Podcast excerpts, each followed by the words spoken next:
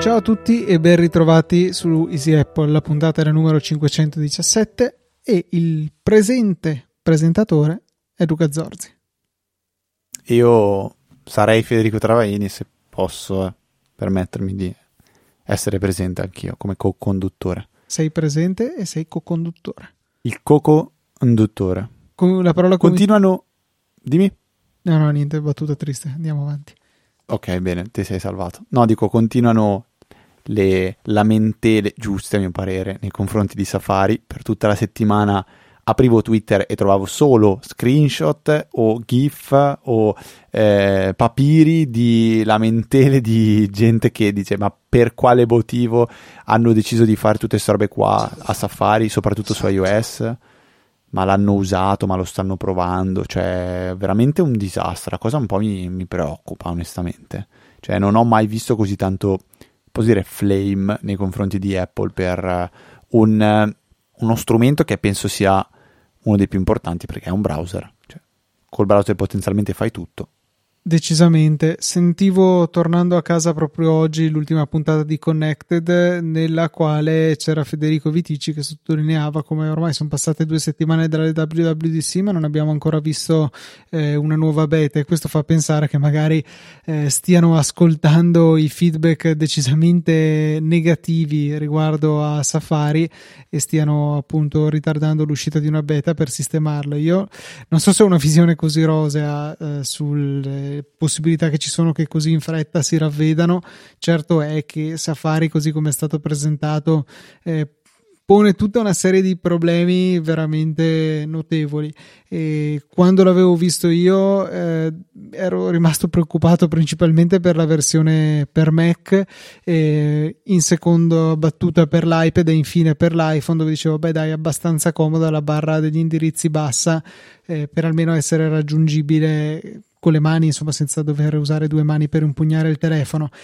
Solo che poi ho cominciato a informarmi, a sentire un po' di persone, tra cui lo stesso Federico Vitici, eh, che ne parlavano avendo installato le beta, e è un bagno di sangue anche lì perché questa barra non è tipo eh, l'attuale barra degli indirizzi che è sopra e poi si restringe quando scorri la pagina, però diciamo rimane al bordo estremo dello schermo e il contenuto non viene inficiato dalla sua presenza.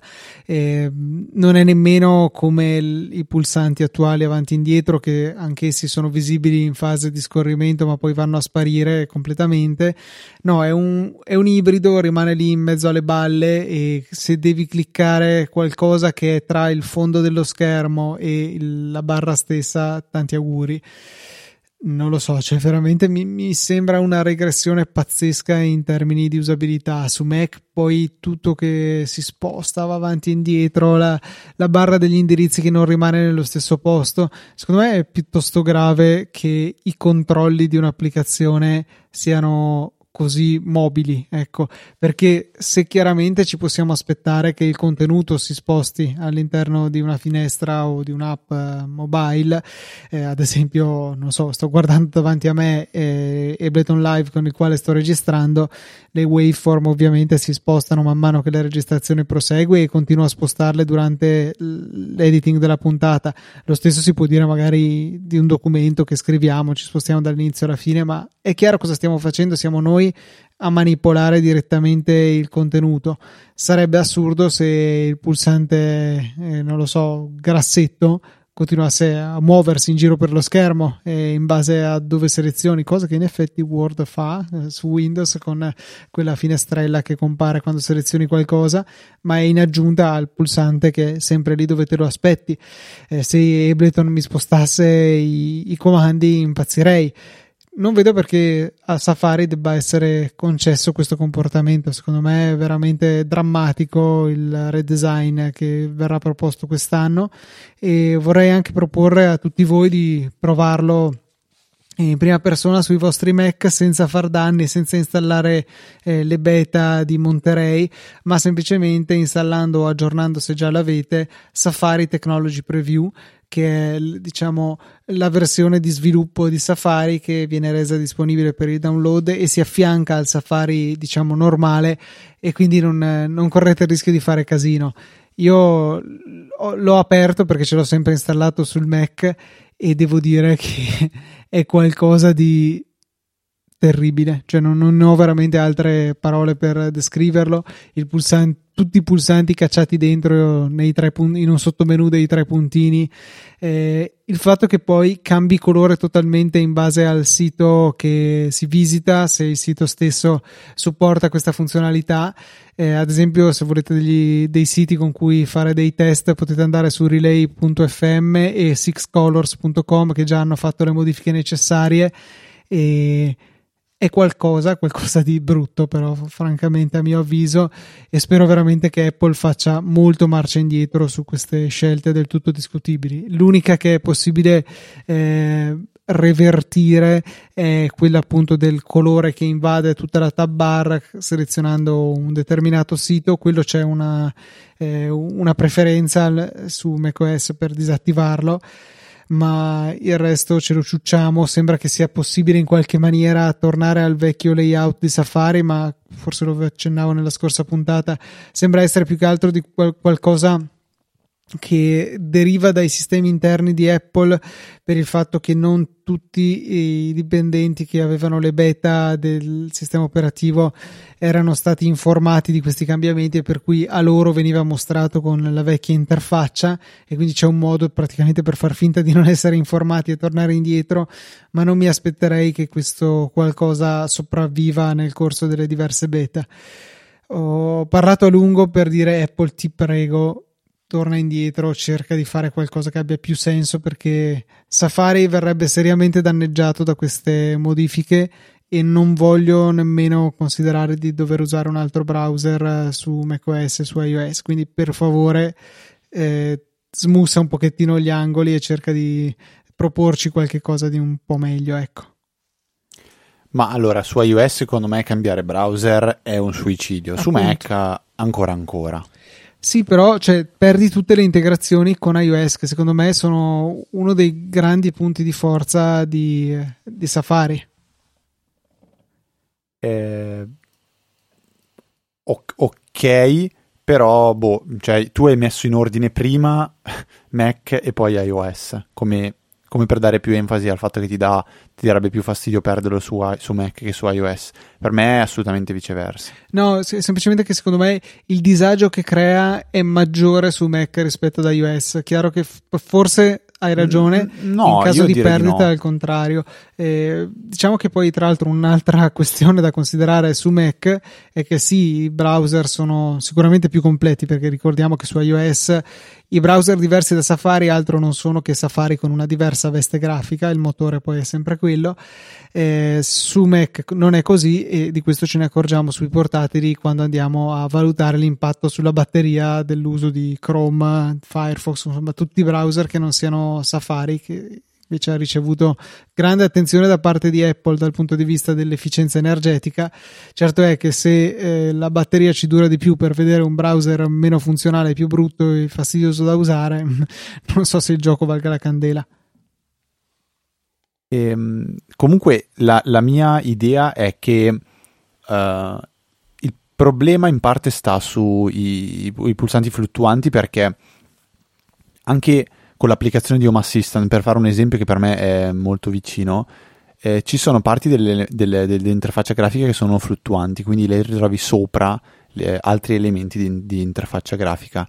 Faccio un esempio nella parte, non so se tu la usi ogni tanto per magari sistemare qualche cosa della, della dashboard Lovelace, se tu scorri fino in fondo e praticamente questa interfaccia cos'ha? In basso a destra un pulsante per uh, aggiungere un, un elemento alla, alla, dashboard, come se fosse un widget, diciamo, per spiegare a chi non conosce Home Assistant.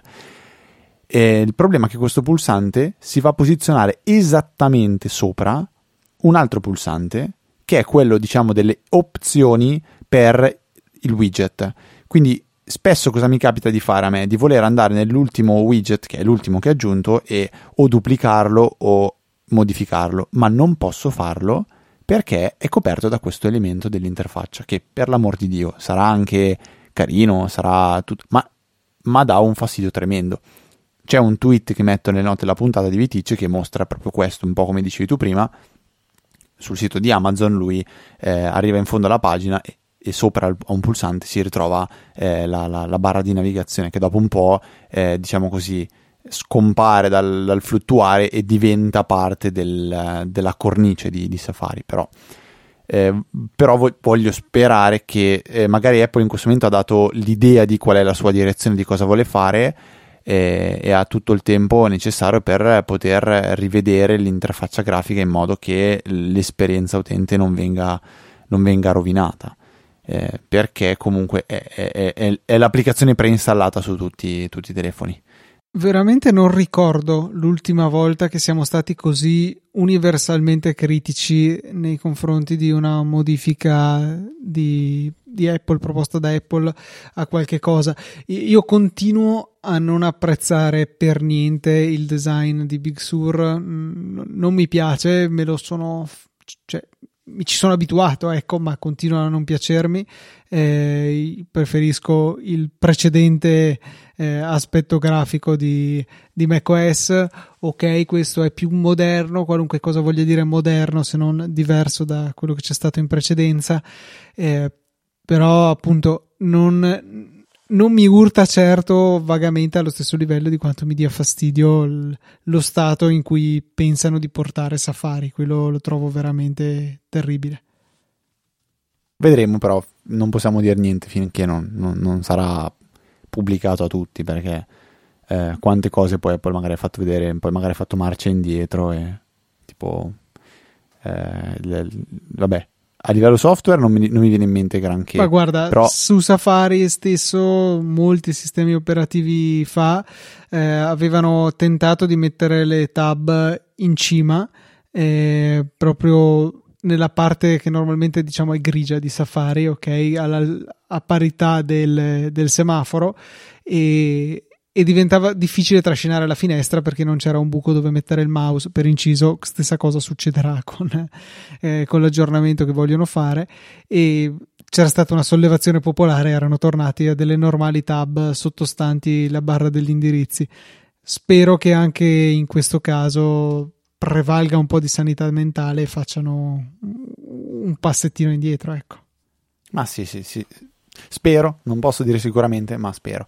Comunque, eh, ho ascoltato in settimana, non ho ancora finito eh, t- la, la, puntata di The Talk Show, eh, quindi la, la, lo show che ehm, comunque è condotto da John Gruber e che tutti gli anni dopo il WWDC ehm, diciamo, in- intervista eh, personaggi di spicco della dirigenza Apple, solitamente c'era eh, Phil Schiller, dopo è arrivato anche Craig Federighi, adesso c'è Craig Federighi, non più Phil Schiller, ma Luca aiutami che prima mi, mi, già mi sono dimenticato Greg Josviak. Greg Josviak. E è, è, è, è, comunque sempre interessante sentir parlare ehm, dirigenza Apple eh, a, a, diciamo, a, non a ruota libera perché sono sempre molto pacati, molto controllati, però è, è, è carino, è, è, curioso sentire che si esprimono abbastanza liberamente. Ma la cosa che più mi ha un po' lasciato di stucco è sentire Gruber che dice la feature migliore di iOS 14, quella che, e lui dice eh, life changing, quindi gli ha cambiato la vita, Ora, provate a fermare un secondo il podcast e pensare cosa in iOS 14 può avervi veramente cambiato la vita, quella funzione che dite wow, spettacolo. Bene, per John Gruber è il widget dell'applicazione foto. Beh, io ho detto, eh, tu lo usi Luca? Sì, ce l'ho, è tra i vari widget che ho. Eh, in realtà, ecco, non sono un grandissimo utilizzatore di widget tra le icone, ne ho solamente uno che mostra sì delle foto, ma è Widget Smith. Eh, creato dall'applicazione Widget Smith, che è quella di David Smith, che ha tutta una serie di widget per fare un po' di tutto. E l- il motivo per cui ho deciso di usare quello nelle, eh, nella mia home screen è che mi consente di selezionare uno specifico album, cioè quello dei preferiti, tra i quali scegliere le foto. Viceversa, a sinistra della mia prima home screen ho quello ufficiale di Apple che eh, mostra anche il, um, eh, le foto scelte da, da, dall'applicazione foto e è più eh, diciamo vivo nel senso più autonomo nel scegliere le foto. Quindi tutto un lungo discorso per dire non uso molto i widget ma questo è uno di quelli che uso. Io l'ho, l'ho attivato proprio dopo aver ascoltato John Gruber parlarne perché ho detto boh vediamo se cambia la vita anche a me. Eh, per ora boh, sì, è carino, è piacevole vedere delle foto che non so per qualche motivo, magari ogni, ogni tot dici ah che bello, mm, così però so già che prima o poi salterà fuori qualcosa che non mi, che non mi va di vedere e aspetterò iOS 15 per questo. E mh, mm, ho fatto anche, tanto che ero lì, un, un ragionamento perché eh, quando aggiorno le applicazioni raramente capisco o vengo notificato se eh, magari l'applicazione introduce dei nuovi widget perché purtroppo gli sviluppatori sono sempre impegnati a scrivere nei changelog degli aggiornamenti eh, bug fix e altri mi, mino, minori cambiamenti, mentre a volte introducono tipo i widget e quindi non li scopri, però peccato e volevo cambiare un attimo la disposizione della mia Springboard. Ho provato a curiosare tramite, eh, mi viene da chiamarlo Activity Monitor, ma non è l'Activity Monitor, è il, quel, quel, quell'impostazione, quel pannello delle impostazioni che dice quali sono le applicazioni più usate, le notifiche più frequenti che ricevi, eccetera, eccetera. E il monitoraggio delle attività mi viene da chiamarlo, ma sicuramente non si chiama così e ho detto boh vediamo quali sono le applicazioni che uso di più quelle che non uso di più le tolgo invece dalla home screen perché tutto sommato dico sì le, le voglio avere lì ma non le uso spessissimo anche se non è del tutto giusto come ragionamento perché eh, se c'è un'applicazione che magari uso una volta al mese ma quando mi serve la devo avere subito davanti mm, non so, qualsiasi, qualsiasi tipo di applicazione, non, non, sto pensando a niente di specifico, magari One Password per esempio, la userò una volta ogni tanto, ma quando la voglio usare la voglio subito. Eh, vabbè, quindi ho detto mm, ri- rifaccio una nuova pagina con tutti i widget e voglio la prima pagina della home screen con magari giusto 4 applicazioni, massimo 8 e poi widget. Allora creo questa pagina e poi provo a spostare l'intera pagina di posizione, cioè dalla posizione 3 alla 1, perché nel keynote hanno fatto vedere che con l'iPad si potrà fare e mm, ho dato per scontato che oggi si potesse già fare su iPhone, invece no.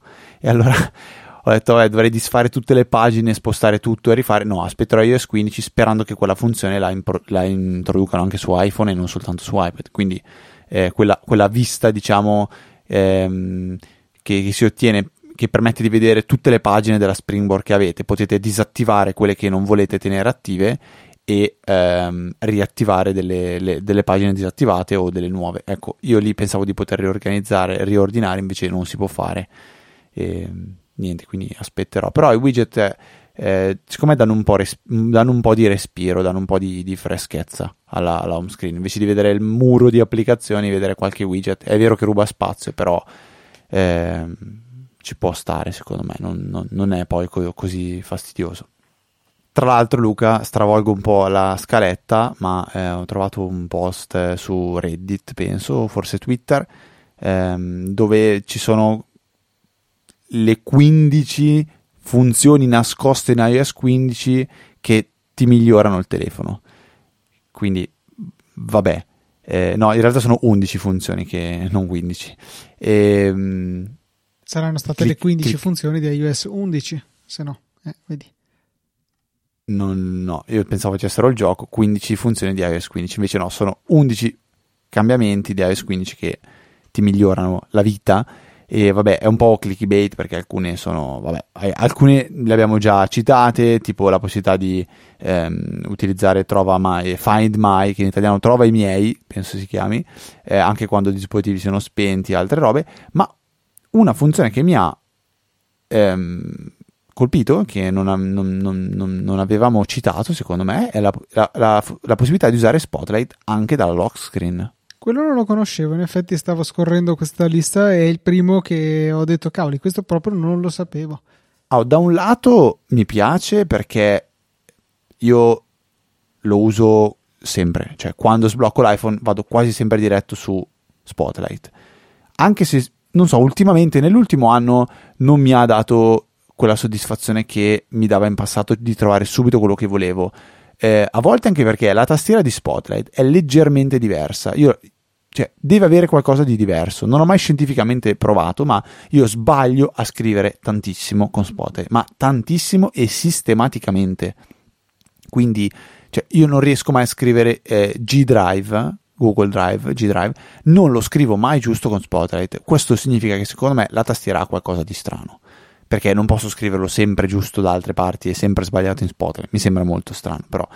Eh, quindi da un, da un, lato mi piace molto, dall'altro spero che sia una funzione che sia legata in qualche modo alla, al Face ID. Ehm, cioè, eh, sì, infatti qua si, si, si, scrive che ci saranno delle, de, sembra che ci siano delle restrizioni da attivare o disattivare perché se do il telefono in mano a un'altra persona o un'altra persona per in mano il mio telefono eh, con Spotify pot- potenzialmente accesso a qualsiasi altra cosa. Invece eh, sarebbe bello che funzioni banalmente con va bene ha indossato l'Apple Watch beh quello an- forse ancora ancora perché se ho l'Apple Watch un altro mi prende il telefono funzionerebbe ugualmente eh, però almeno che mi riconosca la faccia e poi da quel momento mi fa usare Spotlight. È comunque un, un gesto in meno, cioè non sblocco il telefono e poi uso Spotlight, ma lo attivo direttamente e da lì parto. Eh, c'è altre, altre, funzioni che hai trovato qua dentro che ti sono cioè, ti, hanno, ti hanno incuriosito così che non conoscevi? In realtà no, eh, una de- delle funzioni che, che mi hanno fatto dire no, in effetti questo non lo sapevo, ma wow, non serviva non serve quasi a nessuno. Il miglioramento delle performance in 5G, Fede, penso che sia una delle cose più. Non più... aspettavo altro, Luca. Ecco, Grazie esatto. per avermi dato questa fantastica notizia. Sono contentissimo. Grazie. No, una cosa che veramente eh, torna a, a sotto torna a colpirmi perché è veramente utile è il fatto che trova il mio iPhone funzioni anche con i telefoni spenti. Quello è veramente un passo avanti notevole. Penso che alla fine sia qualcosa di simile a quello che era stato introdotto per avere le carte di wallet, quelle forse per la, l'utilizzo in metropolitana, che funzionavano anche con l'iPhone scarico, chiaro, non scarico morto da secoli, ma scarico da relativamente poco perché veramente rende più facile tracciare un, un telefono rubato. Questa è, è, la vera funzione. Se anche ti spengono il telefono comunque questo rimane individuabile dalla tutta la rete Find My composta da bene o male ogni iPhone in circolazione. Poi chiaro ci saranno i, i ladri eh, furbi che vanno in giro con una comodissima gabbia di Faraday dove chiudere dentro l'iPhone e lì c'è poco da fare però sicuramente è un, eh, un passo avanti nel rendere un forte deterrente il, il, ecco questa funzione è un forte deterrente contro il furto dei dispositivi iOS, cosa che già in realtà penso che eh, sia stata ancora in misura maggiore l'activation lock quando era stato introdotto, cioè se non si sgancia il telefono dall'Apple ID che precedentemente l'aveva registrato, non è più possibile attivarlo, mm, il telefono è poco più che un fermacarte dal cui estrarre pezzi di ricambio. Comunque gabbia di Faraday vuol dire una scatoletta di ferro alla fine, cioè basterebbe un, eh, una so. scatoletta di ferro. Sì, sì, sarei curioso di fare degli esperimenti su cosa ci Quanto vuole spessa? esatto per bloccarlo effettivamente. Mm. No, di, di, di bella come funzione, eh, che però userò penso mai perché riguarda FaceTime, è il fatto che se eh, si rende conto che tu stai parlando ma sei muto, ti, manda, ti, ti, compare una notifica dicendo Ciccio guarda che tu stai parlando ma sei muto, vuoi smutarti? E tu tocchi la notifica e lui si smuta. Eh, è una funzione comoda, mi piacerebbe vederla in tutte le altre applicazioni di, di, di videochiamate, cioè noi purtroppo in azienda usiamo Skype ancora Skype, sai quante volte capita che vedi uno che inizia a parlare, oppure io stesso che mi muto per qualsiasi motivo e poi inizio a parlare, dico qualcosa, nessuno mi caga e vado avanti a provare a intromettermi nella discussione per 5-6 volte finché a un certo punto mi rendo conto di essere muto, qualcuno mi dice "Oh, ma va che sei muto". E vabbè, ci vorrebbe veramente poco, però questa è una delle funzioni che per quanto minori apprezzo perché eh, semplificano l'utilizzo di, di, questi, di, questi, strumenti. Mi pare che Zoom eh, abbia già qualcosa del genere. Non lo so, io Zoom l'ho usato proprio all'inizio, all'inizio quando era partita la pandemia. Eh, mi è capitato di usare qualche volta eh, Google per, per, fare gli appuntamenti. Eh, mi è capitato di usare anche um, quello di Microsoft, come si chiama? Teams, eh, che è terribile. Teams. Eh, usiamo tuttora Skype in azienda e non lo so, a me come concetto piace tantissimo Discord. Il problema di Discord che io vedo è che è uno strumento eh, principalmente ludico, cioè io lo porterei volentieri in azienda da usare. Eh, il problema è che quando lo apri compaiono le icone di videogiochi e quindi dà un po' quell'idea che non è pensato per il mondo business. E al di là di quello, invece, come concetto mi, mi piace parecchio. Ti stupirà sapere che io non ho mai usato Discord cioè, ho no, un account che mi era servito per... esatto per fare quel test lì e un'altra volta in passato, ma non ho mai veramente usato Discord. Si può dire che ho aperto Discord, ma non mi ricordo nemmeno che aspetto abbia. Ok, allora te lo spiego. Mi stai chiedendo di spiegartelo? No, Va bene, volentieri. Ti sto chiedendo, sì, sì, sì, avevo trovato questo bel modo di chiudere l'argomento, ma... Ma no, metti che c'è qualche ragazzo all'ascolto che organizza giochi, co... probabilmente se c'è qualche ragazzo nerd all'ascolto eh, conoscerà, conoscerà, già Discord, però lo, lo, dico un po' a tutti per, per, per spiegarvi come, cos'è Discord. Discord è una piattaforma per poter comunicare con altre persone che funziona tramite dei server virtuali. Quindi ehm, potete o iscrivervi a un server già esistente, cioè per esempio noi creiamo il server di Apple. Crearlo significa semplicemente dall'applicazione creare un server, punto. È come dire creiamo una stanza, cioè non, non ha nulla a che vedere con un'installazione. Sì, è, è, una stanza, però la chiamo server perché dentro il server ci possono essere le stanze. Ok. Quindi crei un server che ha un suo nome, un suo link per poter partecipare, il server può essere aperto, chiuso, con password, solo su inviti, quant'altro, e all'interno del server ogni utente può avere eh, una appartenere a una sorta di classe, quindi può avere dei privilegi più o meno restringenti. E all'interno del server e, e all'interno poi dei canali che ci sono nel server si possono inserire anche dei bot. Eh, all'interno quindi di un server, ovviamente voi potete entrare in più server, un po' come se fosse Slack, se avete mai usato Slack, una roba del genere, cioè l'applicazione è collegata a più server. Io mi connetto a un server e vedo suo, al suo interno le stanze e gli utenti di questo server. Le stanze sono divise e possono avere anche qua permessi eh, di ogni tipo. Eh, persone che possono vedere o entrare solo in certe stanze, stanze con limiti di, eh, di, di persone. Per esempio, non so, stiamo giocando a scacchi e vogliamo giocare senza pubblico, creo una stanza con il numero massimo di partecipanti 2, possiamo entrare solo io e l'altra persona che sta giocando a scacchi con me. All'interno poi c'è una chat eh, che può essere generale o divisa per stanze, eh, che si chiamano forse canali, non stanze. E, um, e, quindi questo è il concetto. Quindi all'interno di un'azienda cosa vorrebbe dire? Creare il server aziendale, invitare le varie persone, le persone accendono Discord, accedono al server dell'azienda. Il server dell'azienda è diviso in canali, e i canali possono essere poi raggruppati, quindi ci può essere il canale dell'ufficio tecnico, il canale dell'ufficio eh, produzione, il canale dell'ufficio vendite e poi sotto magari i, canali, i vari sottocanali, cioè eh, il canale dell'ufficio vendite ci sarà Italia, estero, non lo so, sto inventando. E il bello che c'è la chat, si possono fare le chiamate, le videochiamate, le videochiamate di gruppo fatte molto bene con la visuale a griglia. E quindi è uno strumento che trovo molto completo. Quale può essere la pecca del fatto che comunque se ci si scambia i file ce li si sta scambiando eh, portandoli fu- al di fuori della rete aziendale, ma se lo si fa con Skype è la stessa cosa. Eh, cambia che con Skype nel momento in cui faccio magari non so, una, una, chat tra me e te resta tra me e te, mentre se io mando un file all'interno di un canale, tutti gli utenti che accedono a quel canale possono andare a recuperare quel file. È un pregio, può essere anche un difetto, io la definisco come una caratteristica, la conosci e sai come gestirla, eh, può andare bene o può andare bene. Per me è un ottimo strumento e ce lo vedo molto bene anche all'interno di, di, di, di team, eh, magari medio-piccoli, non, non, non, più di tanto grandi.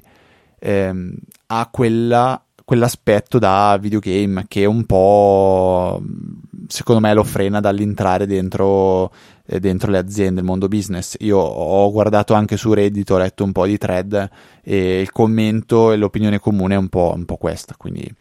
Però, ripeto, per uh, amicizia o, o, o, comunque amici o non so, no, noi lo troviamo, noi lo usiamo perché il bello è che chi, vo- chi, chi, vuole del nostro gruppo di amici connettersi si connette quando vuole, magari c'è il canale in cui stanno parlando di, dei, degli europei, c'è il canale in cui si sta parlando di cosa fare le vacanze estive, c'è il canale in cui, cioè, e poi magari ci si ritrova, faccio un esempio, una cosa bella che ho visto, poi, poi la chiudo, ehm, l'abbiamo usato perché un nostro amico l'anno scorso si è laureato e la tesi l'ha dovuta discutere a, a porte chiuse. Quindi lui ha avuto questa forma di pazzia per cui lui poi il giorno dopo ha riesposto la tesi a tutti noi su Discord eh, facendo vedere tutto, quindi condividendo lo schermo e, um, e, con la videocamera tutti abbiamo rivisto un po' la sua, come se fosse stata la sua, la sua, la sua laurea. È stata una cosa carina. Si poteva fare con un altro programma? Sicuramente sì.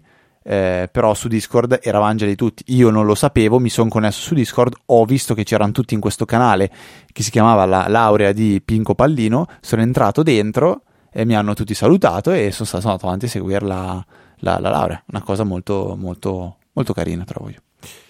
A proposito di novità sempre di iOS 15, ma in realtà non è legata a iOS 15 ma è legata a, al buon Google, sembra che la funzione del PIP, che sta per Picture in Picture, di YouTube, arriverà a tutti, ehm, diciamo a, tu- a tutti gli utenti, questo sembra e non soltanto a quelli eh, premium. In realtà tutti gli utenti per adesso America. saranno tutti premium e poi si passerà a tutti i non premium americani. Vediamo quanto tempo ci metterà qua, però io sono un altro, sono eh, un iscritto premium.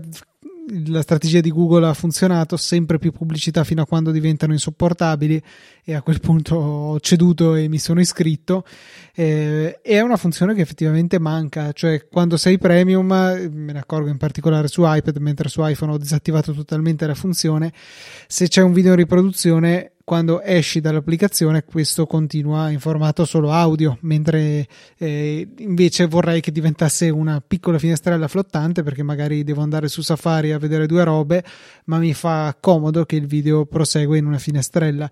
Questo, eh, malgrado sia disponibile ormai da Mo, per, penso che la terminologia tecnica sia questa, eh, forse con l'iPad Air 2 qualcosa del genere, sì. L'iPad Air 2 era stata introdotta questa funzionalità, quindi stiamo parlando veramente del paleozoico circa e YouTube aveva sempre scelto di non avvalersene, magari questo anche collegato al fatto di boh, come è fatto il loro sistema di pubblicità, mentre invece eh, il PIP di iOS è qualcosa di gestito dal sistema, avrebbero dovuto in pratica dargli un URL da cui riprodurre il video e diventava difficile magari interrompere a metà il video e poi passare alla pubblicità e poi tornare al video principale. Non so come funzioni, ma di sicuro poi tra l'altro questo non si pone questo problema eh, per gli iscritti premium che non hanno pubblicità, quindi ok e bene che finalmente arrivi questa funzionalità. Adesso sono qui che li attendo al varco.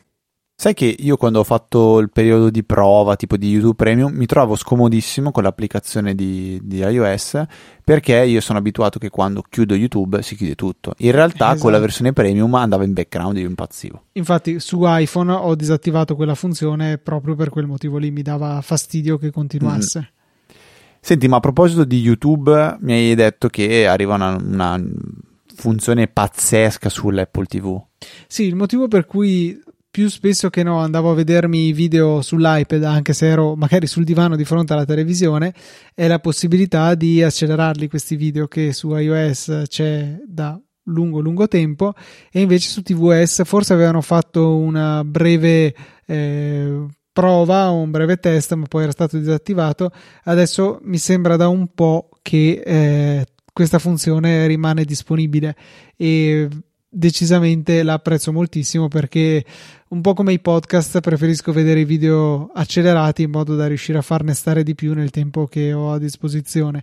E poterlo fare sul grande schermo che mi fa ridere dirlo pensando alla televisione eh, di sicuro è qualcosa che apprezzo moltissimo e sono estremamente eh, compiaciuto che Google finalmente abbia deciso di darci questa possibilità nella speranza che non decida poi anche di togliercela E invece il nuovo telecomando dell'Apple TV, hai capito come tenerlo in mano o no? Sì, è molto facile, è molto più pesante del precedente, è sicuramente più direzionale per quanto comunque abbastanza simmetrico, bisogna stare attenti per riuscire a individuare esattamente com'è il sopra e com'è il sotto, se non si guarda, dico. E, ehm, e mi dà anche fastidio che abbiano messo il pulsante muto al po' dove prima c'era il play pausa. Però sono così contento di avere finalmente il pulsante muto e il pulsante per spegnere tutto che sono disposto a soprassedere su questi piccoli difetti. Sicuramente è un bel passo avanti rispetto al precedente, eh, perché comunque è vagamente più. Eh, consono alla forma della mano e eh, previene moltissimo i tocchi involontari che erano la piaga del precedente design con tutta quella specie di trackpad gigante in punta. Adesso vengono mantenute le funzionalità touch se si vuole, c'è anche la possibilità di disattivarle in toto e secondo me è un bel passo avanti dal punto di vista appunto dell'esperienza utente. E mi viene quasi da dire che questo telecomando sta al Safari che abbiamo sempre conosciuto, come il vecchio telecomando dell'Apple TV sta invece all'aborto che stanno cercando di realizzare con iOS 15 e macOS Monterey. Dai, ma dici come vanno i giochi sulla nuova Apple TV? Non ho la più pallida idea, ho scoperto che il, eh, il, telecomando nuovo non ha più l'accelerometro, quindi alcuni dei giochi non possono più funzionare, tipo quello di bowling che era anche simpatico. Veramente? Eh, sì, non ha più l'accelerometro. E quindi come giochi a bowling con l'iPhone? Mm, non so, d- d- proverò ad aprirlo, magari vi farò sapere. Ma mi hai dato una notizia un po' strana, cioè... Sì, si vede che si sono rassegnati al fatto che i giochi per essere veramente godibili devono avere un controller, e, però ecco, si sono persi per strada le, quei giochi che erano diciamo abbastanza casual da poter essere... Eh, ma anche solo giocare tipo, mh, dico Mario Kart per far capire l'esempio, cioè giochi con l'accelerometro e il telecomando. Esatto, sì, sì, quel genere di giochi potevano benissimo essere fruibili anche con il telecomando, lo erano tranquillamente prima.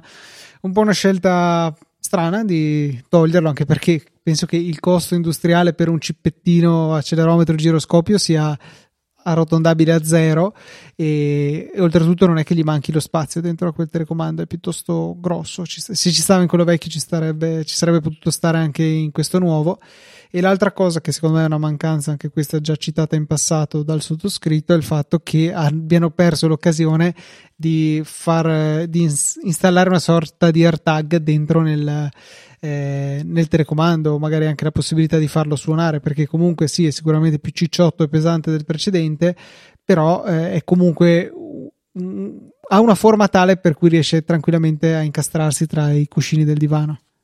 Abbiamo una segnalazione di un, um, trucchetto abbastanza, secondo me, eh, diciamo così, specifico per chi ha questa esigenza che ci ha segnalato Simone. Il, il, diciamo, il, la segnalazione è quella di poter tramite un, uno script che troviamo su GitHub e vi linkeremo dentro le note della puntata eh, appunto uno script un Apple script da utilizzare con eh, Better Touch Tool fare un esempio, che permette di eh, utilizzare, eh, fare lo, lo, lo, switch con le proprie AirPods Pro dalla modalità transparency a, a, transparency a quella della rimozione del, del, del rumore completa che consente di passare dalla modalità. Non l'ho detto in italiano, vero? Penso di non averlo detto. Fare lo switch. Perché? Cambiare? Fare, eh, vabbè, madonna, fare lo switch switchare penso che sia cioè, posso flexare questa parola in, in inglese no? ok va bene e quindi Uh, Better Touch Tool è un strumento che abbiamo recensito, ne abbiamo parlato più e più volte, è un'estensione di macOS che permette di attivare tutta una serie di funzioni eh, richiamabili tramite mouse, tastiera, trackpad, questo e quant'altro. Quindi aggiungere delle funzioni con il triplo tap dell'Apple, dell'Apple Magic Mouse, il triplo tap con tre dita, il quadruplo tap con la fronte e il quintuplo tap, tap, tip tap tra le chiappe, cioè anche delle robe del genere. Ecco, tramite Better Touch Tool, quindi magari ehm, fare in modo da, ehm, tramite, in questo caso nell'esempio fa vedere tramite la touch bar, avere la possibilità di appunto passare da una modalità all'altra della, delle, delle AirPods. Può essere una cosa comoda, io personalmente trovo che sia già talmente comodo da fare con le AirPods perché basta fare una pressione prolungata su un auricolare che non, non sento l'esigenza di qualcosa del genere. Però, eh, siccome siamo easy Apple e vogliamo easy no, non, eh, non mi è venuto il gioco di parole in inglese, vogliamo semplificare la vita di tutti, questo magari la semplificherà a qualcuno. Altro suggerimento che potrebbe rendervi la vita migliore su Mac riguarda PDF Expert. Ve ne abbiamo già sicuramente parlato in passato, è l'applicazione di Riddle per eh, la visualizzazione, modifica, annotazione dei PDF che viene in aiuto anche se non ci interessano le funzionalità aggiuntive per quei PDF che a volte mettono un po' in crisi anteprima. Ogni tanto capita di trovarne uno. La mia ragazza, ad esempio, ne aveva eh, uno, un PDF medio grande, insomma, qualche centinaio di pagine, qualche decina di mega di peso, che funzionava perfettamente in anteprima fino a quando non funzionava più, cioè perché dopo un po' di eh, navigazione all'interno di questo documento la finestra di anteprima diventava totalmente bianca, sparivano tutti i controlli e non si poteva fare altro se non chiudere il tutto e riaprirlo e far ripartire il conto alla rovescia fino al successivo impazzimento. Eh, ho deciso allora di provare a scaricare PDF Expert e in quell'occasione mi sono reso conto che la mia licenza è valida solamente per un Mac, quindi non l'ho potuto installare sul suo però mh, mm, allo stesso tempo mi sono accorto che in modalità sola lettura, che è poi esattamente quello di cui lei aveva bisogno, eh, l'applicazione funziona perfettamente, quindi non è che sia una trial di 30 giorni e poi dopo bisogna eh, acquistare la licenza. Per il suo uso non aveva senso fare questo acquisto, però l'utilizzo in sola lettura è gratuito, quindi eh, se anche voi doveste trovarvi in situazioni in cui anteprima mal digerisce qualche specifico documento PDF, può venirvi in soccorso PDF Expert, che sicuramente è una scelta migliore rispetto ad installare Acrobat, Adobe, PDF Reader, bla bla bla, che su, eh, che su macOS a mio avviso è piuttosto bruttino, ecco. Bene, bene, bene, bene, bene Luca, direi che questa 517esima puntata potrebbe giungere al termine, ma è importante se non fondamentale, prima di concludere, ringraziare tutti quelli che hanno donato anche questa 517esima settimana. Questa 517 puntata non sarebbe stata possibile senza la generosità di Roberto Esposito, di Massimo, di Aniello Sacco, di Andrea Bottaro e di Davide Tinti. Grazie mille ragazzi per il vostro supporto. Grazie a te che in questo momento stai ponderando di poter eh, entrare in questa sorta di albo d'oro che ogni settimana viene onorato con una lettura in puntata. Se vi state chiedendo se sia impazzito, può essere. L'importante è che andiate su easypodcast.it nella sezione supportaci dove potrete trovare tutte le informazioni necessarie a fare la vostra donazione, singola o ricorrente trimestrale, quindi veramente non vi accorgete nemmeno, per supportare il nostro lavoro. Avete la possibilità di scegliere tra Satispay, Apple Pay, carta di credito, PayPal, ci sono vari metodi e il nostro riconoscimento sarà comunque sempre lo stesso con una declamazione del vostro nome in puntata. Io vi ricordo come sempre i nostri contatti che sono la mail info-easyapple.org e la EasyChat che trovate su Telegram o in fondo alle note di qualsiasi puntata di Easy Apple. Tutti gli altri contatti li trovate visitando il sito easyapple.org, troverete YouTube, Facebook e tutto il resto, ma quello che importa è la mail e la EasyChat. Se invece volete venire a salutare me e Luca in privato sui nostri account di Twitter, ci trovate a ftrava e lucatnt. Se non avete capito nessuno dei due, easyapple.org e troverete anche i nostri contatti Twitter. Per questa 517 puntata è tutto. Un saluto da Federico. Un saluto da Luca. E noi ci sentiamo la settimana prossima con una nuova puntata di Easy Apple.